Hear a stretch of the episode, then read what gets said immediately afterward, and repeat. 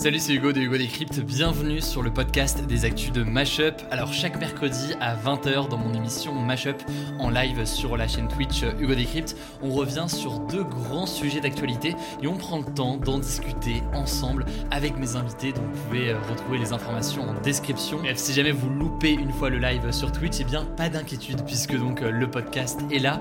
N'hésitez pas à vous abonner, mais c'est pas encore le cas pour euh, ne pas louper les suivants et pour découvrir l'autre séquence de cette émission, à savoir euh, ma rencontre chaque semaine avec une grande personnalité pour euh, revenir sur son parcours, eh bien vous pouvez taper Mashup l'interview. Voilà, je crois que j'ai tout dit, je vous souhaite une bonne écoute.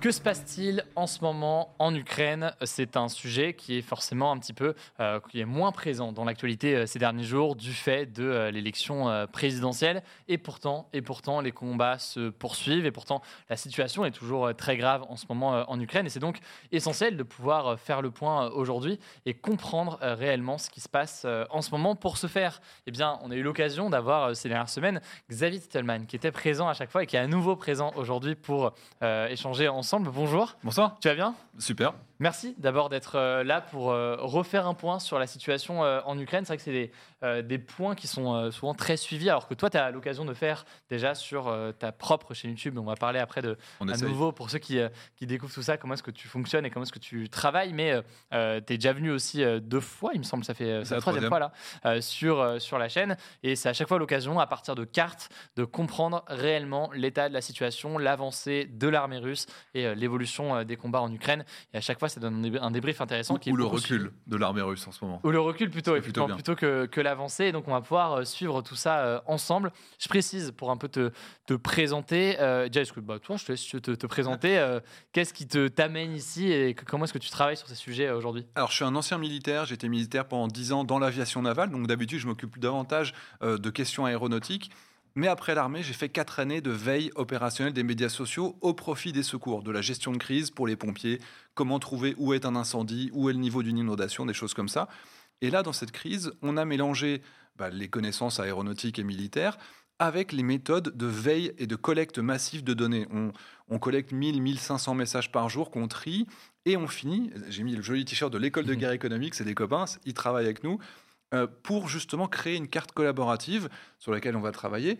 Euh, le but, c'est de voir justement l'évolution des troupes. Où est-ce mmh. qu'ils sont? Combien est-ce qu'on a de dégâts?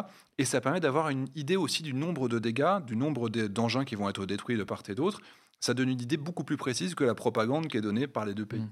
Et donc c'est euh, un travail qui se fait à partir de nombreuses données qui sont disponibles notamment euh, en ligne, qui permettent de rendre compte de l'évolution des combats euh, sur le terrain ces derniers jours. je donne du coup d'ailleurs dès maintenant le lien, enfin le nom de ta de ta chaîne YouTube qui va s'afficher à l'écran sur laquelle tu postes aussi régulièrement eh bien, euh, des euh, différentes vidéos qui montrent un peu euh, des points de situation. l'avancée ou le recul, comme tu le disais, des, des combats en ce moment. Justement, si on fait un petit point sur, sur tout ça aujourd'hui, on a beaucoup parlé de la présidentielle ces derniers jours, donc certains ont peut-être moins suivi l'évolution des combats en Ukraine.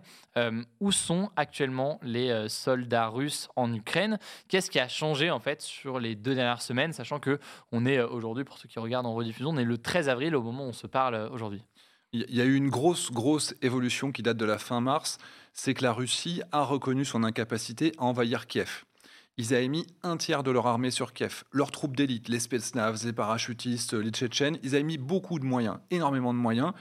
Et les Ukrainiens ont résisté d'une manière qui est inattendue, objectivement, pour tous les militaires du monde. On ne pensait pas qu'ils tiendraient si bien. Et à tel point qu'ils étaient en train de réussir des contre-offensives à tel point que les Russes qui étaient les plus avancés au sud de Kiev étaient en train quasiment de se faire prendre à revers et risquaient de se retrouver totalement coincés. Et pour envahir Kiev, toute la zone mm. qu'on voit ici en bleu, en fait, c'était des zones qui étaient envahies. À gauche, là, c'est la zone qui arrivait de Tchernobyl. Et toute cette zone, finalement, était très, très difficile. Et on voit, ils ont essayé d'encercler Kiev. Ils ont essayé de rentrer dans mm. Kiev. Il y a eu des combats qui étaient très lourds. Et comme ils n'ont pas réussi, ils ont essayé de faire ben, les deux bandes qu'on voit en bas à gauche. Ils ont essayé de l'encercler. Tout en haut à droite, on voit euh, tout en haut de l'écran cette petite zone qui est Tchernihiv. Ah, tout là ouais. Exactement. Et cette, enfin, elle est assez grosse d'ailleurs. Les Russes ont essayé d'arriver par ce côté-là parce qu'ils voulaient passer de part et d'autre de Kiev pour essayer de le prendre en sandwich. Ceux qui étaient à gauche ont réussi plus ou moins à accéder à la bonne hauteur, mais ceux qui étaient à droite n'ont pas du tout réussi. Et donc, ce qu'ont fait les Russes, c'est qu'ils ont détourné une armée, et c'est toute la longue bande bleue qu'on voit en bas, ils ont détourné une armée qui aurait pu s'orienter vers le Donbass Et ils l'ont fait venir vers Kiev également. Et l'objectif était d'atteindre un niveau de troupes qui aurait été de plusieurs dizaines de milliers d'hommes pour essayer de lancer un assaut sur Kiev. Sauf qu'à force, Ouais. cette longue bande, tu vois, la, la finesse, Ouais. en fait, quand tu es sur cette autoroute, parce que comme il y a ce qu'on appelle la Rasputitsa, c'est-à-dire qu'il y a un dégel et tous les champs sont inondés, et en fait, les Russes pouvaient plus passer dans les champs, ils sont obligés de passer sur cette autoroute. Et comme ils n'ont pas réussi à se sécuriser sur 30-40 km de largeur, ils étaient tout le temps à portée d'artillerie des Ukrainiens. Mm. Et donc, si je fais écho juste à ce qu'on avait évoqué, après on va parler des autres euh, régions, mais on avait beaucoup entendu parler pendant longtemps euh, de ce convoi militaire de près de 60 km de l'armée russe qui se dirigeait vers euh, la capitale ukrainienne, ukrainienne pardon, Kiev. Euh, au final, euh, cette, enfin, ce convoi de 60 km, qu'est-ce qui s'est passé? Il a fait demi-tour, il est rentré, il a, On estime il été détruit. Il y a le- quasiment la moitié de ces troupes-là qui ont été détruites. Et c'est ça justement le drame, c'est qu'ils ont eu beaucoup de mal à arriver. Ils ont eu beaucoup de pertes sur le chemin. Les Ukrainiens ont réussi à taper l'essence, Mm. ce qui fait qu'ils ont même dû abandonner du matériel sur le terrain. Et c'est ça qui est extraordinaire dans cette semaine, c'est que les Russes se retirent. On voit plein de crimes contre l'humanité, on en parlera peut-être après. Mhm. Mais surtout, ils ont abandonné du matériel et on estime qu'il y a aujourd'hui plus de 1000 véhicules, des blindés, des tanks, des chars, des systèmes d'artillerie qui sont abandonnés par la Russie et qui sont maintenant au profit de l'Ukraine. Et qui peuvent être fonctionnels et qui peuvent, dans certains cas, être. euh, Oui. Ils ont des chars plus modernes dans leur armée maintenant que ce qu'ils avaient, avant avant. l'Ukraine. Donc en fait, euh, le premier fournisseur d'armement pour l'Ukraine aujourd'hui, c'est la Russie. Et l'armée russe dit aujourd'hui que Kiev, c'était en fait une sorte de diversion. C'est quelque Ouais. chose qui est beaucoup revenu, euh, qu'on a eu l'occasion euh, d'entendre pas mal de fois. Est-ce qu'on peut y croire? Non, absolument Ouais. pas. Ils ont mis un tiers de leur force. Mm. Toute la troupe d'élite. Ils ont fait des assauts aéroportés avec plus de 200 hélicoptères. Ils ont perdu 400 chars. Ils ont perdu au moins 6000 hommes sur la région. C'est une diversion qui est coûteuse. euh, C'est pas une ouais. diversion. Et ils ont même détourné des armées qui auraient pu aller dans le Donbass pour aller encore plus sur Kiev. Donc maintenant, ils disent non, mais en fait, euh, on se retire, c'était prévu, c'était pour vous Mm. embêter, pour vous attaquer ailleurs. S'ils avaient attaqué toutes leurs forces dans le Donbass dès le début, ils auraient certainement déjà gagné. Mhm. Donc là, c'est juste, ils révisent à la baisse leurs ambitions, mais ils peuvent pas avouer un échec. Donc ils disent non, c'était volontaire, on avance, mais on, on gagne en marche arrière et on se réoriente ailleurs. Justement, dans les autres euh, situations, on va aller euh, rapidement au sud notamment. Tu nous avais expliqué que le but c'était à ce moment-là de prendre Odessa pour Oui. euh, maîtriser toute la côte. On va le voir ici. Donc Odessa, voilà, c'est la ville au sud ici. Il y avait la question notamment de, de Mariupol. Qu'en est-il finalement aujourd'hui là au sud? Donc si on peut zoomer d'ailleurs peut-être un poil, on voit Odessa ici, on voit Mariupol Au sud-ouest, plus. Ouais. donc en bas à gauche, alors là, Mariupol, c'est à droite, Ouais. mais on va commencer par à gauche si tu veux. Ouais. L'ambition, effectivement, c'était de réussir à aller jusqu'à Odessa pour prendre la totalité de la côte ukrainienne et notamment se réunir avec des Russes qui sont en Transnistrie, c'est une région de la Moldavie. Sauf que, tu vois, Mykolaïv, on a encore une fois cette petite bande jaune qui commence, et au-dessus, les Russes avaient continué dans ce qu'on a La, la, la juste bande jaune, c'est quoi? C'est ce qui, l'armée russe? C'est l'armée russe qui avait avancé jusque-là. Et si tu montes juste au-dessus, tu as la bande bleue. Ouais. Et la bande bleue, tu vois, celle qui va à gauche, c'est parce qu'en fait, il fallait traverser ce fleuve qui est là, qui s'appelle le Mm. Boug oriental, sauf que tous les ponts sont cassés.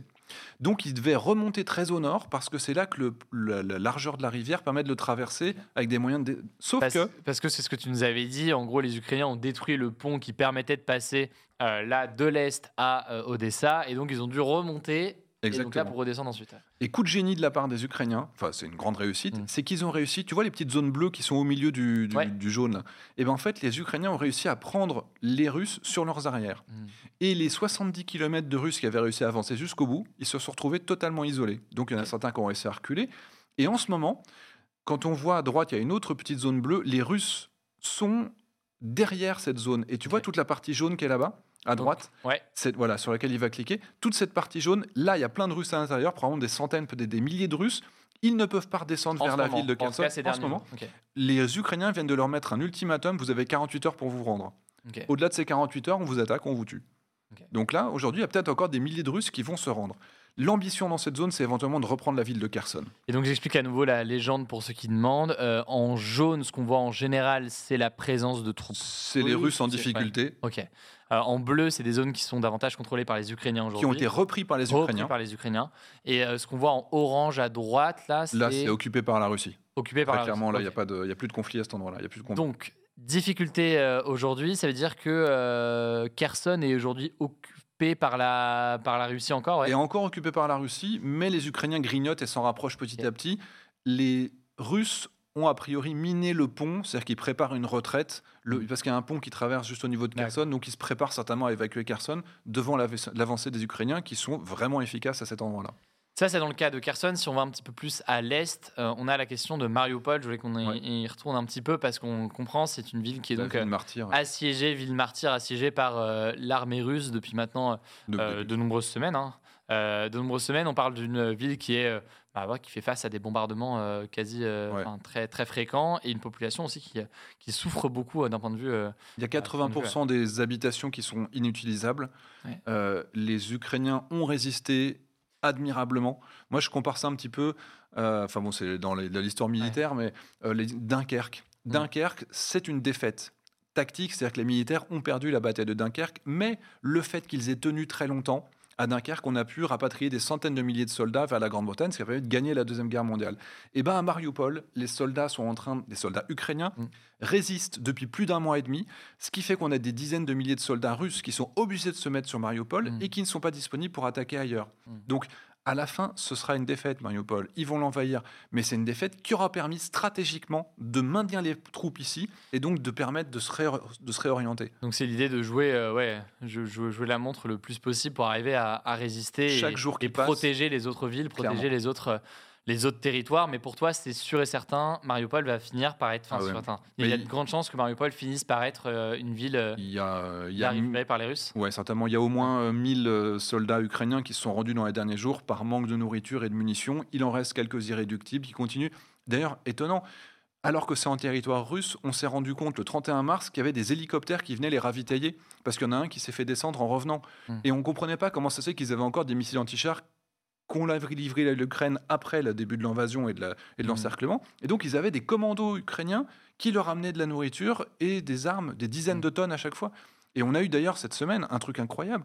Les Ukrainiens se sont permis de faire un raid en hélicoptère en Russie, à des dizaines de kilomètres en profondeur dans la Russie, mmh. pour aller taper un dépôt de carburant. Ouais, ce qu'on avait suivi euh, dans Incroyable.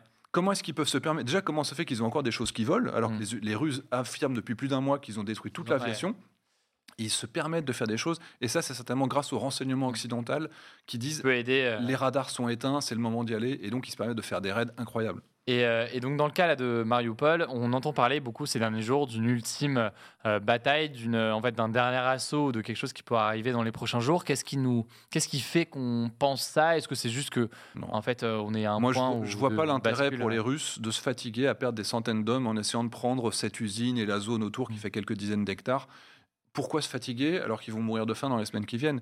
Hmm. Ils peuvent les inonder parce qu'il y a six, il y a six niveaux de souterrain. Donc à mon avis, ils vont juste oublier ça. Leur but, c'est éventuellement que tous soient morts ou se soient rendus d'ici le 8 mai, parce a la grande parade du 9 mai, dans laquelle ils voudront dire on a une grande victoire, et ce sera certainement celle. Et la parade du 9 mai, pour donner un peu de contexte, a d'ailleurs été évoquée par euh, Emmanuel Macron, il me semble, dans son interview au Point euh, hier ou aujourd'hui. Euh, c'est du coup à l'occasion de l'anniversaire de, la Seconde Guerre mondiale, la fin de la Seconde Guerre mondiale et de la victoire des Russes sur les, sur les Allemands. Une grande parade tous les ans qui est gigantesque, qui est la démonstration de force absolue. Et dans les dernières années. Et il veut avoir une victoire d'ici là. Quoi. Exactement. Dans les dernières années, il y avait de nouveau le fossile et le marteau, etc. Donc c'était vraiment la grandeur. Et, c'est forcément une question euh, importante parce que là, on parle de l'aspect militaire, mais on voit la conséquence aussi, euh, au-delà de l'aspect militaire, sur euh, l'aspect humain, sur les personnes ici. On a encore des habitants qui sont présents à, ah Mariupol. Est-ce qu'on sait le, chiffrer exactement et, et, quel avenir, quelle issue est-ce qu'il y a pour eux, du coup, dans cette situation? Aujourd'hui, il n'y a plus d'eau, il n'y a plus d'électricité, il n'y a plus de nourriture, il n'y a plus rien. Il y a des distributions de rations alimentaires par les forces d'occupation russes. Donc les gens survivent avec de la mendicité quasiment. Mm. Maintenant, la majorité qui ont pu fuir l'ont fait mais il reste des gens qui n'avaient pas de voiture, euh, où les voies de chemin de fer marchaient plus, ou alors il n'y a plus de bus. Et puis, objectivement, il y a quand même des gens qui se font euh, tirer dessus dans la rue juste parce qu'ils bah, sortent leur chien. Donc, les gens aujourd'hui sont en mode survie. Il y a des zones qui sont relativement apaisées parce qu'elles sont maîtrisées depuis plusieurs semaines et ils estiment qu'il n'y a plus de résistance à l'intérieur mais la population souffre dans des conditions qui sont absolument dramatiques. Autre euh, question, si on reprend la, carte, je voudrais qu'on se penche un petit peu sur l'Est de l'Ukraine, parce qu'on a beaucoup entendu parler ces derniers jours que la Russie se retire, enfin la Russie, oui, se retirer euh, de Kiev, la capitale, pour aller notamment davantage vers euh, le Donbass et l'est de l'Ukraine. Qu'est-ce que ça veut dire concrètement? Quel est l'impact sur euh, les combats ces derniers jours à l'est de l'Ukraine? Alors, du coup, cette zone qui est tout à fait à droite, il y a deux grandes régions que la Russie veut absolument prendre. Ce sont ses seuls objectifs officiels maintenant.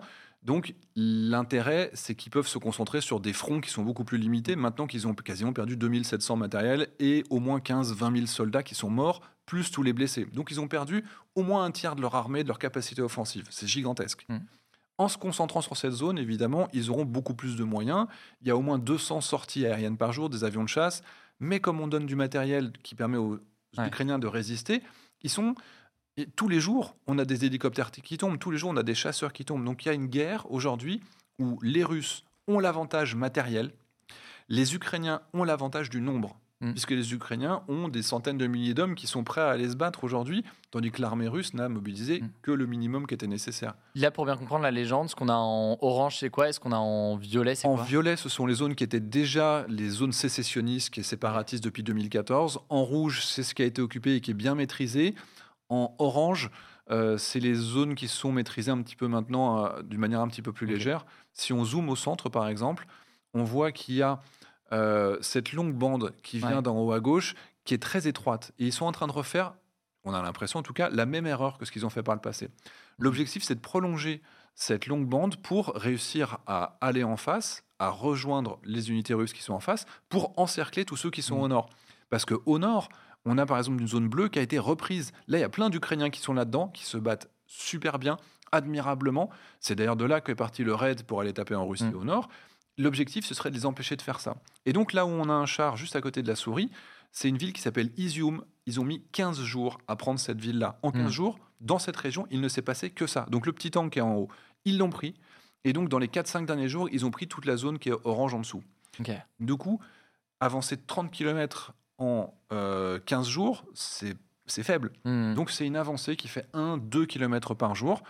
Et comme ils sont encore une fois très étroits, eh ben, c'est idéal pour poser des pièges. C'est Il pourrait idéal finir pour par se retrouver isolé avec une partie de l'armée qui se retrouve. euh, Eh bien, c'est pour ça qu'au-dessus, on voit un petit peu de bleu qui apparaît.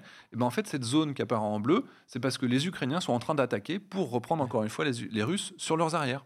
Sur la question de l'Est de l'Ukraine, euh, c'est vrai qu'on a beaucoup entendu que euh, enfin, c'était des régions où il y avait un certain nombre de pro-russes. Par ailleurs, on a entendu euh, Volodymyr Zelensky, le président ukrainien, lui-même dire que dans les négociations, les discussions, il pouvait y avoir des questions qui se posaient dans le cas de, euh, de ces régions-là à l'Est de l'Ukraine. Pour autant, est-ce qu'il il y a quand même des combats qui se poursuivent? C'est aussi quelque chose où on peut, on peut se dire, bah non, mais c'est des régions de toute façon, Non, mais- elles sont quasiment déjà contrôlées par les Russes. En plus, Volodymyr Zelensky a l'air de dire que, que en fait, ça peut être des éléments de euh, négociation. Euh, pour autant, ce que tu dis, c'est que non, il y a bien des combats qui se poursuivent dans cette région et c'est pas du tout. euh, Les combats Ouais. sont féroces, sont Ouais. forcenés. Il y a aujourd'hui des dizaines de soldats qui meurent chaque jour et des civils qui meurent chaque jour, qui sont déportés. Et les civils ne sont pas du tout favorables à l'invasion et à l'annexion.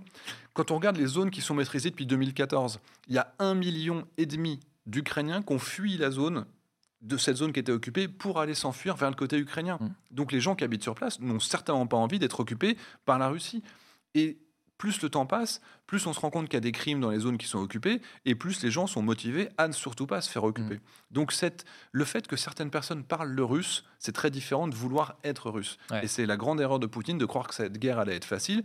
C'est pour ça qu'ils ont tant de difficultés, c'est qu'ils ont mis les soldats les plus, les plus jeunes, les moins efficaces dans cette zone, en pensant que ça allait être super simple. N'hésitez pas dans le chat si vous avez euh, des questions. Moi, j'ai une question un peu sur euh, l'après, euh, dans le sens où certains ont eu le sentiment qu'avec l'annonce de ce et le fait de se recentrer comme ça sur l'est de l'Ukraine, ça voulait dire potentiellement, eh bien, un- un- une sorte de ralentissement des combats, voire même sur le moyen terme un arrêt de la guerre ou quoi.